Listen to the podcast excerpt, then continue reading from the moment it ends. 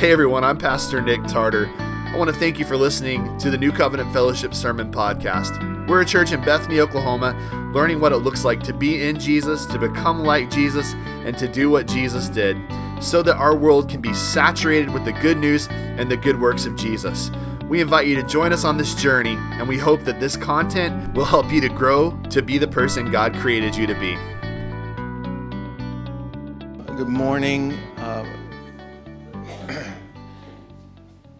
Kelsey, right? Where are you? Where did she go? Thank you so much for singing this morning. It's wonderful. No, and um, and Paul, thanks for joining with with your guitar too. Yeah, amen. Um, I left my notes at home, so all all I have is the outline. Oh, you have it?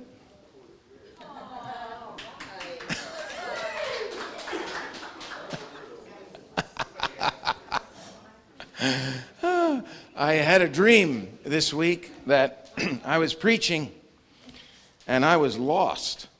I, I was doing a terrible job and I, I knew I was doing a terrible job and I, I was standing here literally thinking, how can I get out of this? And, uh, and can I have a do-over? Because I know it's, it's you know, being recorded and broadcast. But anyway, I hope that doesn't happen this morning, so pray, pray, pray, for me. um, this is the fifth week that we've been talking about the light of Christ in us, and the life of Christ is his light in us. In him was life, and this life, in him was light, and this light was the life of the world. In him was life, and that life was the light of all mankind, John 1 says. The light shines in the darkness, and the darkness has not overcome it. I want to read from the message 2 Corinthians 3 16 through 18, because this is one of my favorite verses or passages in the message translation. Whenever, though, they turn to face God, as Moses did, God removes the veil, and there they are. Now, th- this is not a veil, okay? This is just a plastic face mask. But if you can imagine Moses coming down from the mountain, can you still hear me? And co- coming down, can you hear me now? Okay, coming down from the mountain. I forgot that I had this thing on yesterday morning, and, and, and I picked up a piece of bacon, tried to put it in my mouth. anyway, so Moses came down from the mountain, and, and his face had to be covered because he was so reflective of the glory of God. And, and this passage is referring to that, that when the veil over a person's heart, like Pastor Nick was praying, when that's removed, they can see the glory of God in the face of Jesus. And so he goes on to say, God removes the veil, and there they are, face to face. They suddenly recognize God as a living personal presence, not a piece of chiseled stone. And when God is personally present, a living spirit, that old constricting legislation is recognized as obsolete. We're free, we're free of it, all of us. Nothing between us and God. Our faces shining with the brightness of His face. Our faces shining with the brightness of His face. Our faces shining. You shine as lights in the darkness of this world. We read that scripture last week when the life of Christ, by the power of the Holy Spirit, is moving through you. And so we are transfigured. And this is the same word, transfigured, as metamorphosis. It's the same word used of Jesus on the Mount of Transfiguration when he was transfigured right before their eyes. Transfigured much like the Messiah, our lives, for us though, gradually becoming brighter and more beautiful as God enters our lives and we become like him. Last week I asked, Are you a planet or a star? Because a star is trying to call attention to itself, but a planet revolves around the star and reflects the star. I, I, uh, I borrowed George's ohm meter and I showed us how, how uh, ohms are the measure of resistance to the flow of current, the voltage through wire. And we talked about, well, what can increase the flow? thicker wire and better conductor, copper, and uh, proximity, being close. And so, proximity, we need to be close to Jesus Christ. Close, practicing his presence. Proximity. Purity of flow. We need to be good conductors, like copper wire, and be about his purpose and the love of God. So then, 2 Corinthians 3 17 through 9 through 18 in, the, in a more um, in another translation there. Nothing between us and god. Our faces shining with the brightness of his face and so we are transfigured much like the messiah. That's the same thing isn't it? All right. Um, love your neighbor as yourself look we have the opportunity to shine only in the degree of darkness that we are willing to enter into. Does that make sense? In here, we can shine to one another and we can reflect God's love to one another, but let us go into the darkness. Let us go where there is need.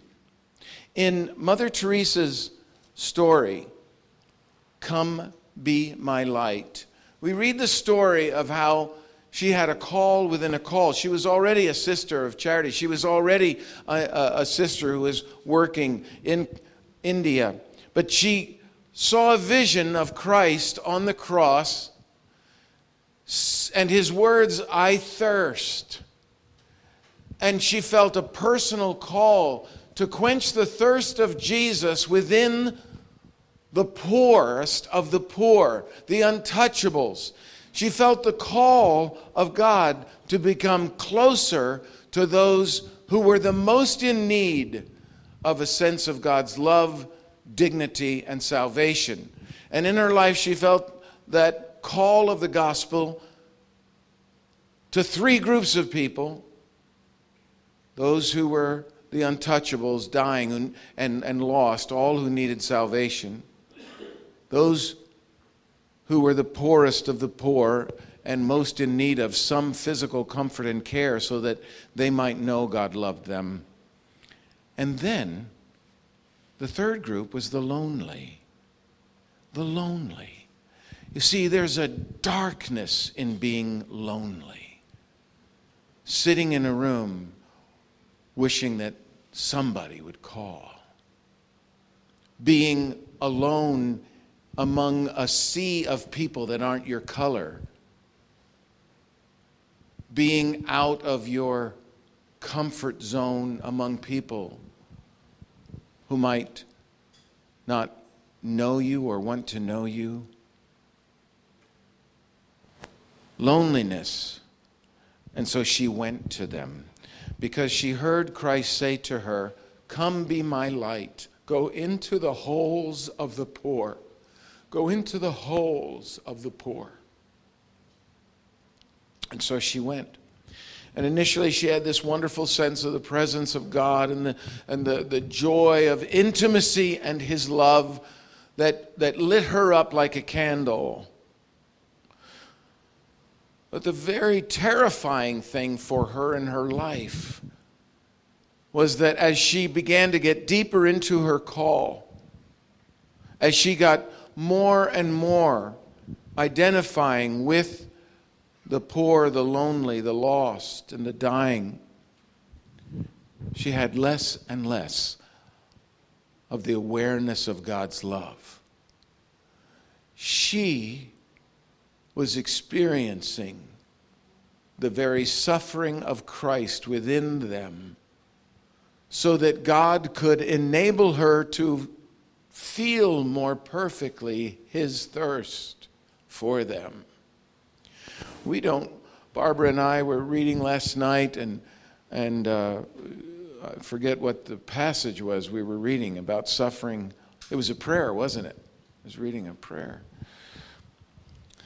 And I, I looked at her and I said, I don't want to suffer. I, I mean, it's not in me to choose to suffer until I see something worth suffering for. Am I right? When you see something of greater value than your personal comfort, when you see something that is worth your sacrifice, then you will give that which you have to give and more besides, because the more you give, the gospel promises the more you will receive. So, what is worth it to you? What is worth it to you? I'll tell you a, a, a story, perhaps it will mean something that uh, uh, somebody's driving through an intersection 40 miles an hour and a car coming the other direction um, quickly turned right in front of the driver, unable to avoid hitting them. There was an accident. And um, so when they began to talk about it, after, well, right away, the driver of the car that was at fault came up to the window and said, um, I'm screwed. I don't have insurance.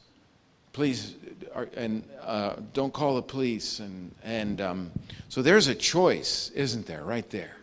There's a choice. What would it cost me to not call the police or this person? What would it cost that driver to not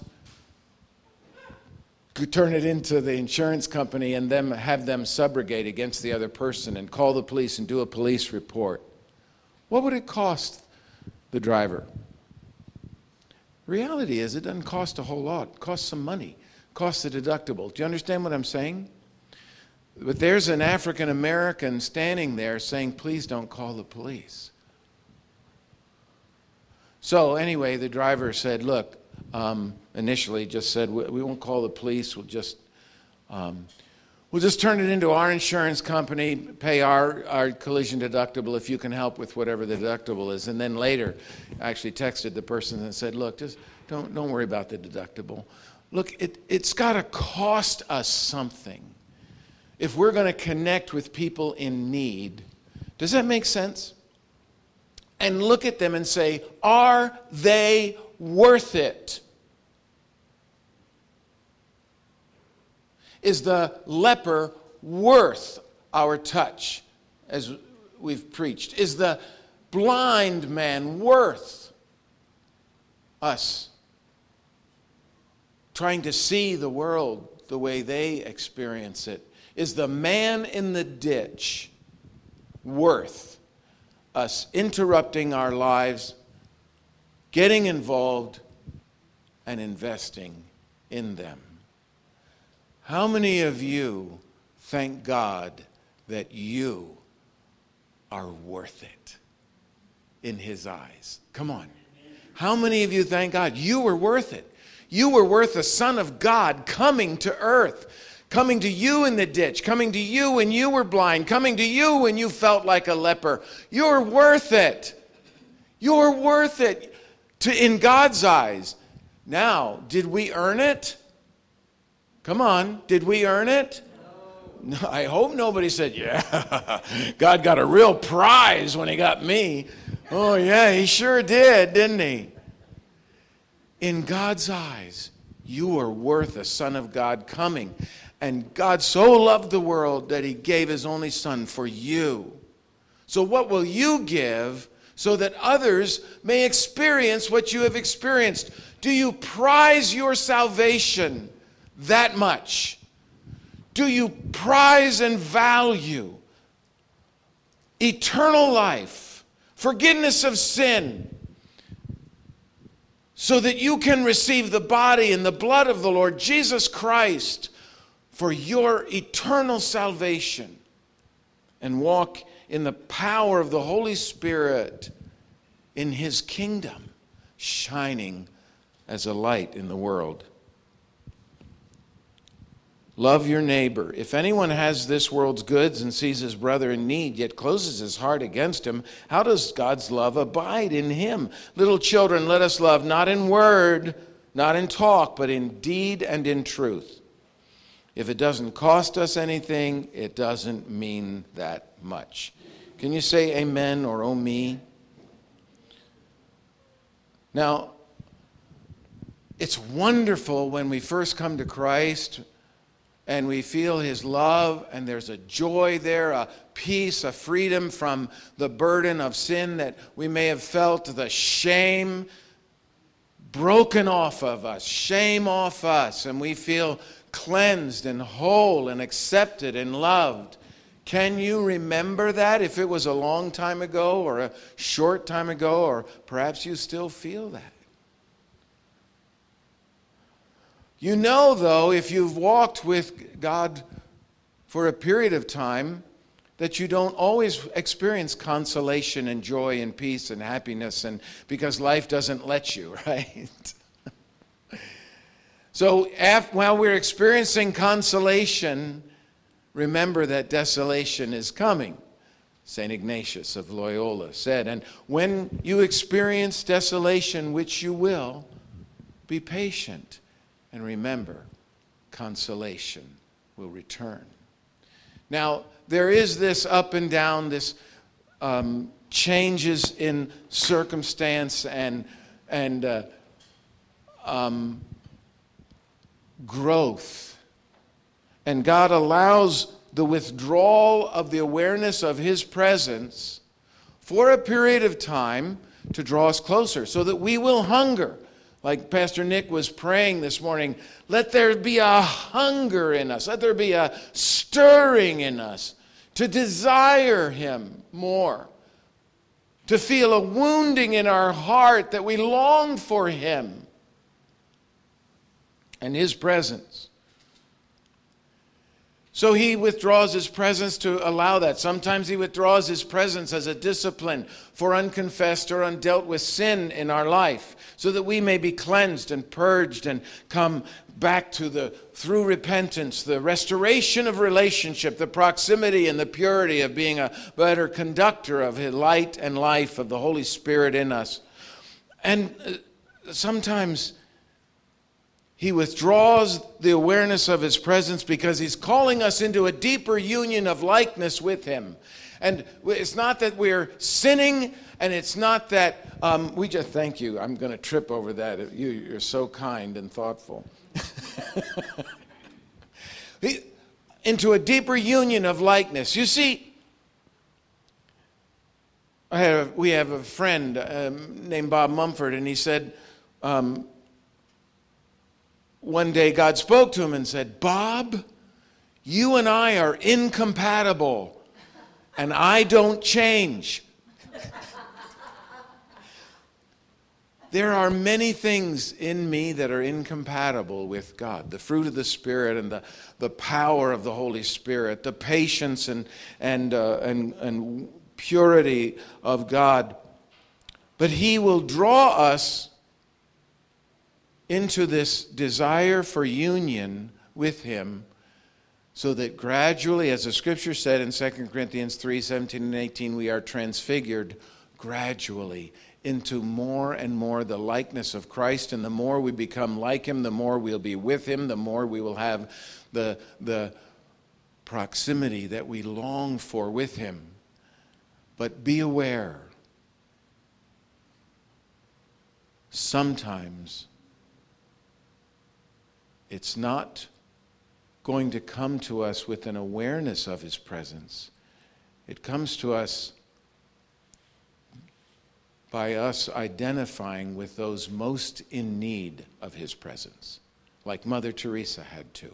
Remember, Mother Teresa lived over 40 years with hardly ever again experiencing the depth of intimacy and love pouring through her soul and her spirit. Uh, mystics, Christian mystics called it the dark night of the soul when we we can't feel God. We can't, we, we, our thoughts uh, can't focus on God. Our, our, our, our emotions are flat and our will seems to have deserted us. Christian fellowship or the distractions of the world all seem empty. They don't satisfy us.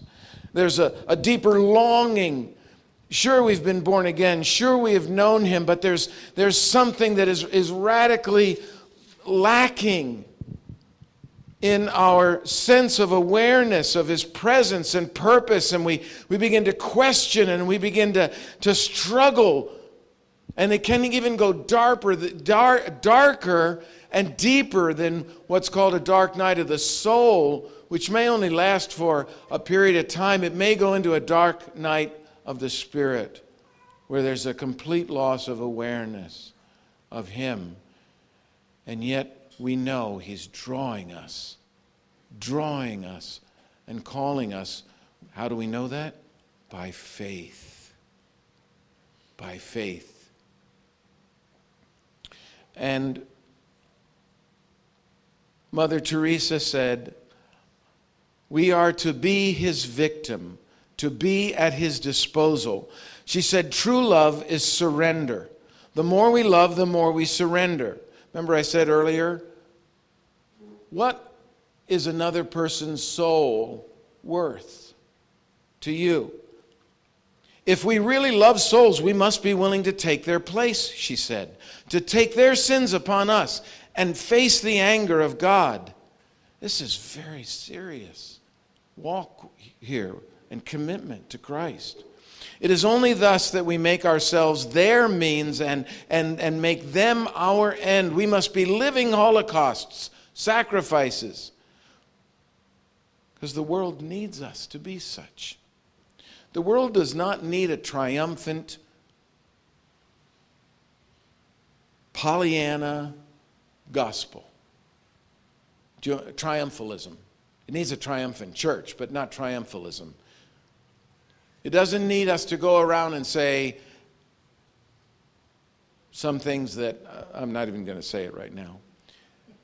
The world needs us, the church, to be in reality and to live in reality with them, in transparency, in brokenness, in admission and identification with them because we are them. We're not above them. We're not different from them in that we are better than them. We are them. Again, St. Ignatius, I am a partaker of and contributor to the sinful condition of the world. Moses said, God, if you're not going to lead them into what you have promised us, then don't take me either. Paul said, I would that I would be accursed if it would be salvation for my people.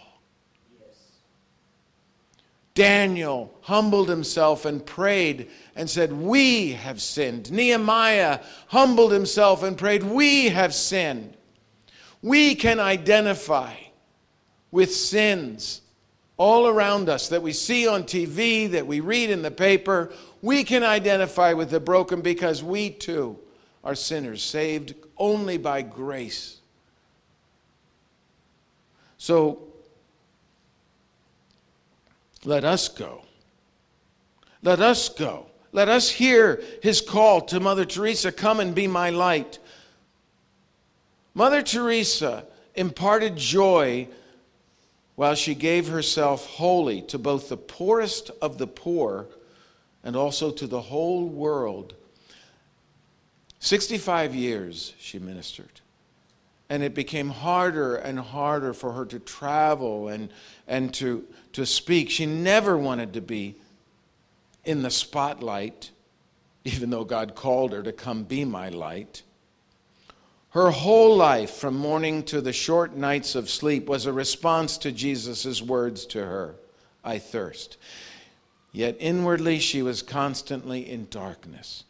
So she offered, get this, she offered her darkness to God. Would you offer your suffering, your pain, your discomfort, your inadequacy, your fear? Would you offer that to Jesus Christ and say, God, I offer this to you? He's already borne it. He already knows it because he identified with you. What he's asking you to be is a bridge to those who feel that way so that you may transfer as a bridge his love, his dignity, his acceptance, and his, his healing. So we offer to him that which we can't control anyway. She also offered to him the memory of the sweetness of intimacy with him. And she said, Lord, if I never experience it again, I offer to you the memory because I have known the intimacy of your love. That's what souls were worth to Mother Teresa. That's what the love of Christ and the light of his life and Holy Spirit in her was worth. On September 5th at 8 p.m., Mother Teresa could not breathe. At the same time, there was an electrical failure in the city of Calcutta, and the whole city went dark. Now, the mission there had two backup systems, two fail safe systems of electrical power, and both of those failed. That means that the breathing respirator that Mother Teresa would have needed was not able to function. They had never had that happen before. At 9:30, while Calcutta lay in total darkness, Mother Teresa, who had brought the light of Christ to her city and her nation and to the entire world, went to be with her greatest love, Jesus. At her funeral, countless banners told her story, like the one proclaiming, You were a source of light in this world of darkness. And again, her secret was the depth and intimacy of her relationship with Jesus. How about you and me? What's the depth of intimacy and relationship with Jesus? What is it worth to us? What is he worth? What was I worth that he would give himself for me? So, who needs us the most now? The blind, the neighbor in the ditch, the leper? Well, we don't see that much. How about the single parent, the marginalized, families who relied on public school as a support and now won't be able to go in Oklahoma City public schools? I'm a teacher. We won't see our kids for a number of weeks. And if they choose the virtual option, solely, then six months um, they will not see them. I'm sorry, a whole semester. We won't see them.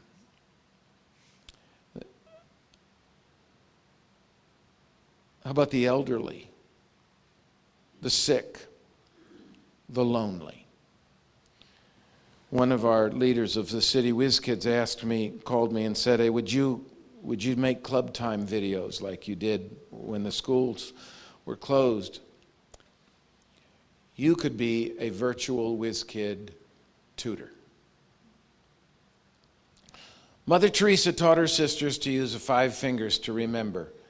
You, would you, would you hold up? You, say it. Did it for Me. Say it again.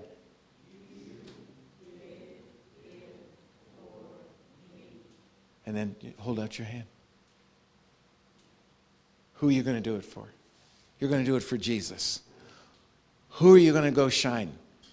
You're going to go shine for Jesus somewhere where there's darkness, somewhere where there's a need, somewhere where there's a broken relationship. You're going to be the light of Christ because you are the light of Christ because you have the life of the Holy Spirit in you.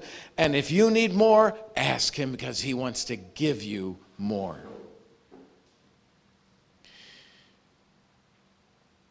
Our lives become a prayer. We become living intercession. We become bridges. That's what priest means bridges for others as we identify with them. The total missionaries of charity now number over 4,500 worldwide, actively working in more than 600 missions in 133 countries.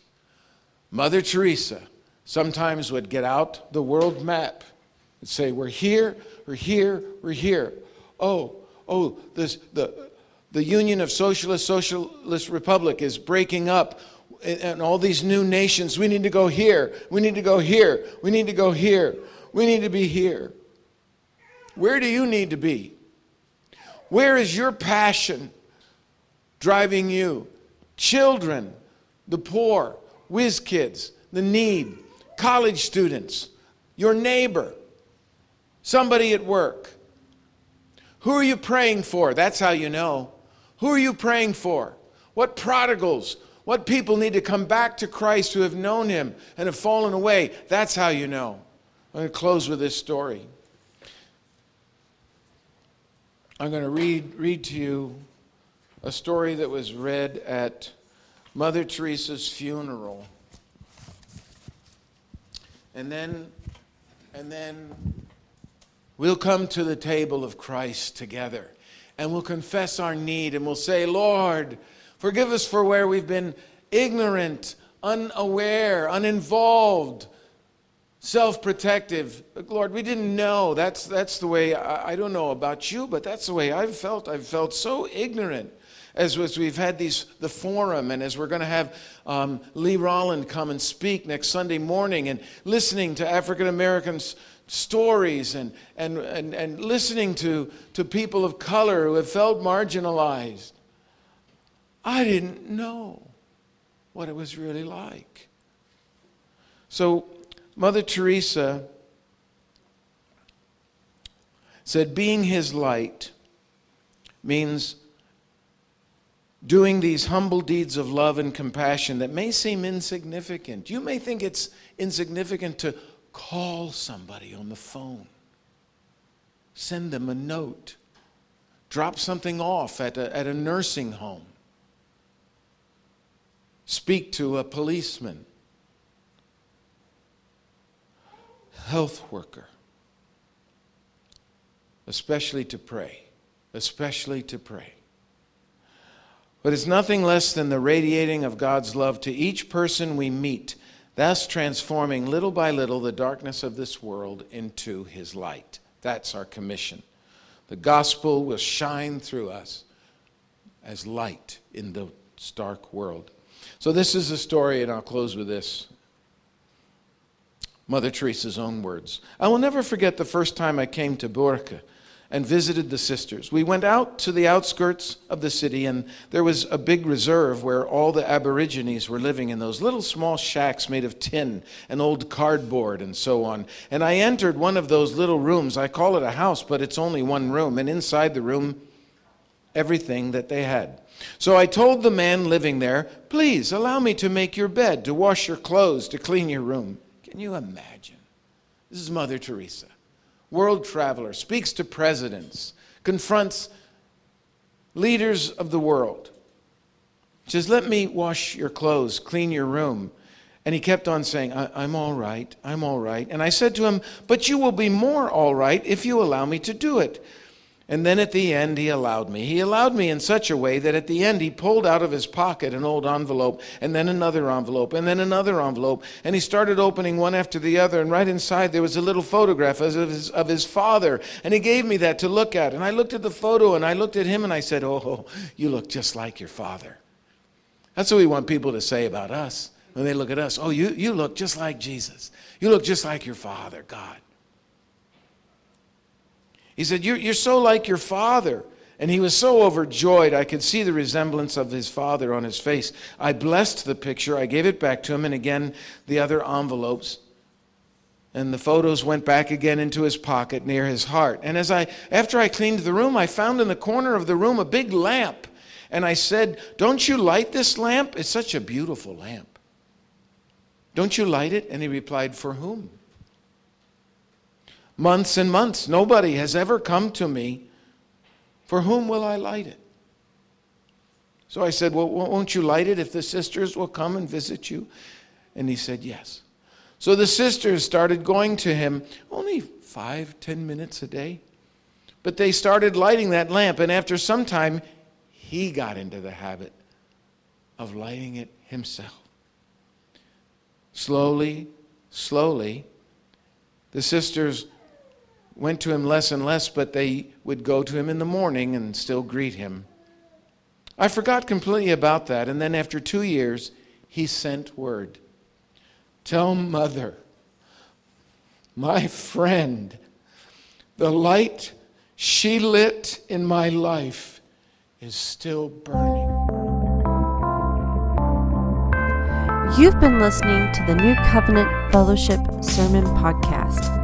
If God spoke to you, or if you'd like us to pray for you, you can email Pastor Nick directly at nick at newcovenantokc.org. If you'd like more information about our church, you may visit us on the web at newcovenantokc.org. We can't wait to hear from you.